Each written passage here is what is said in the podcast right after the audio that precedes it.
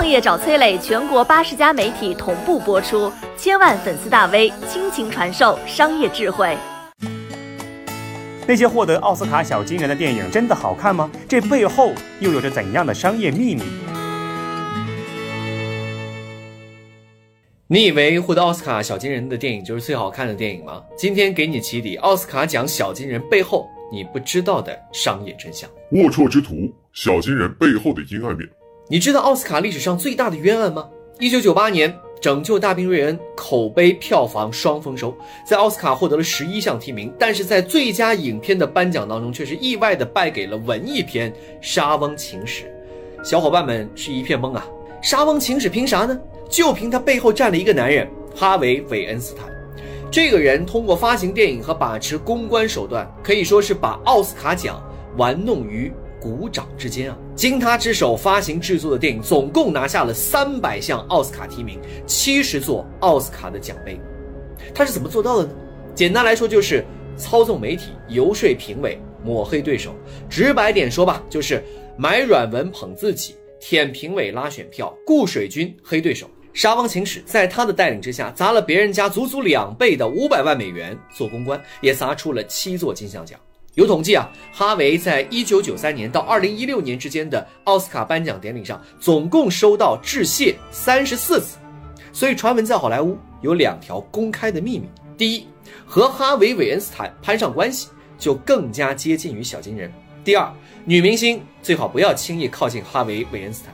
果然啊。二零一七年，《纽约时报》发表了一篇长文，指控这位在奥斯卡呼风唤雨的男人，在过去数十年当中强暴了数名女明星和女员工。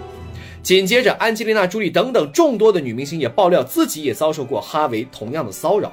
虽然现在身败名裂的哈维已经是官司缠身了，被奥斯卡委员会除名，但是哈维深谙的奥斯卡小金人背后的商业公关大战规则是不会变的。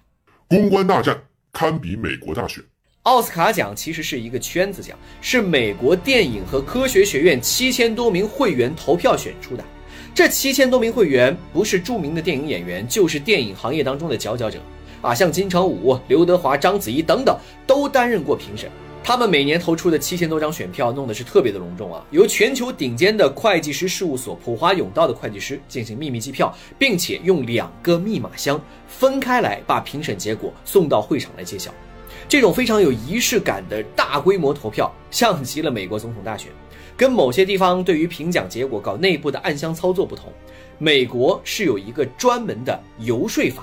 让这些电影公司的公关行为有法律依据啊，这就是规则。只要不违规，你尽可能想尽办法去给这七千个评委公关好了。那普遍的公关方法有哪些呢？第一，给评委们私人放映。不过游说法也规定啊，一场私人放映只能有两个评委到场，所以啊，一个好莱坞公关公司的员工一本电影很有可能是得看几十遍，估计都要看吐了。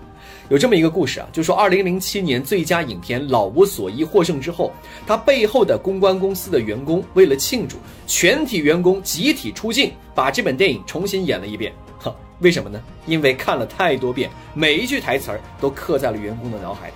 第二，给评委们送 DVD。评委们不一定有空去看私人放映，所以啊，DVD 光盘是一定要记的。二零零六年《撞车》这本电影能够击败大热门李安的《断背山》，就有很大的功劳是来自于给评委寄出的十六万张的 DVD。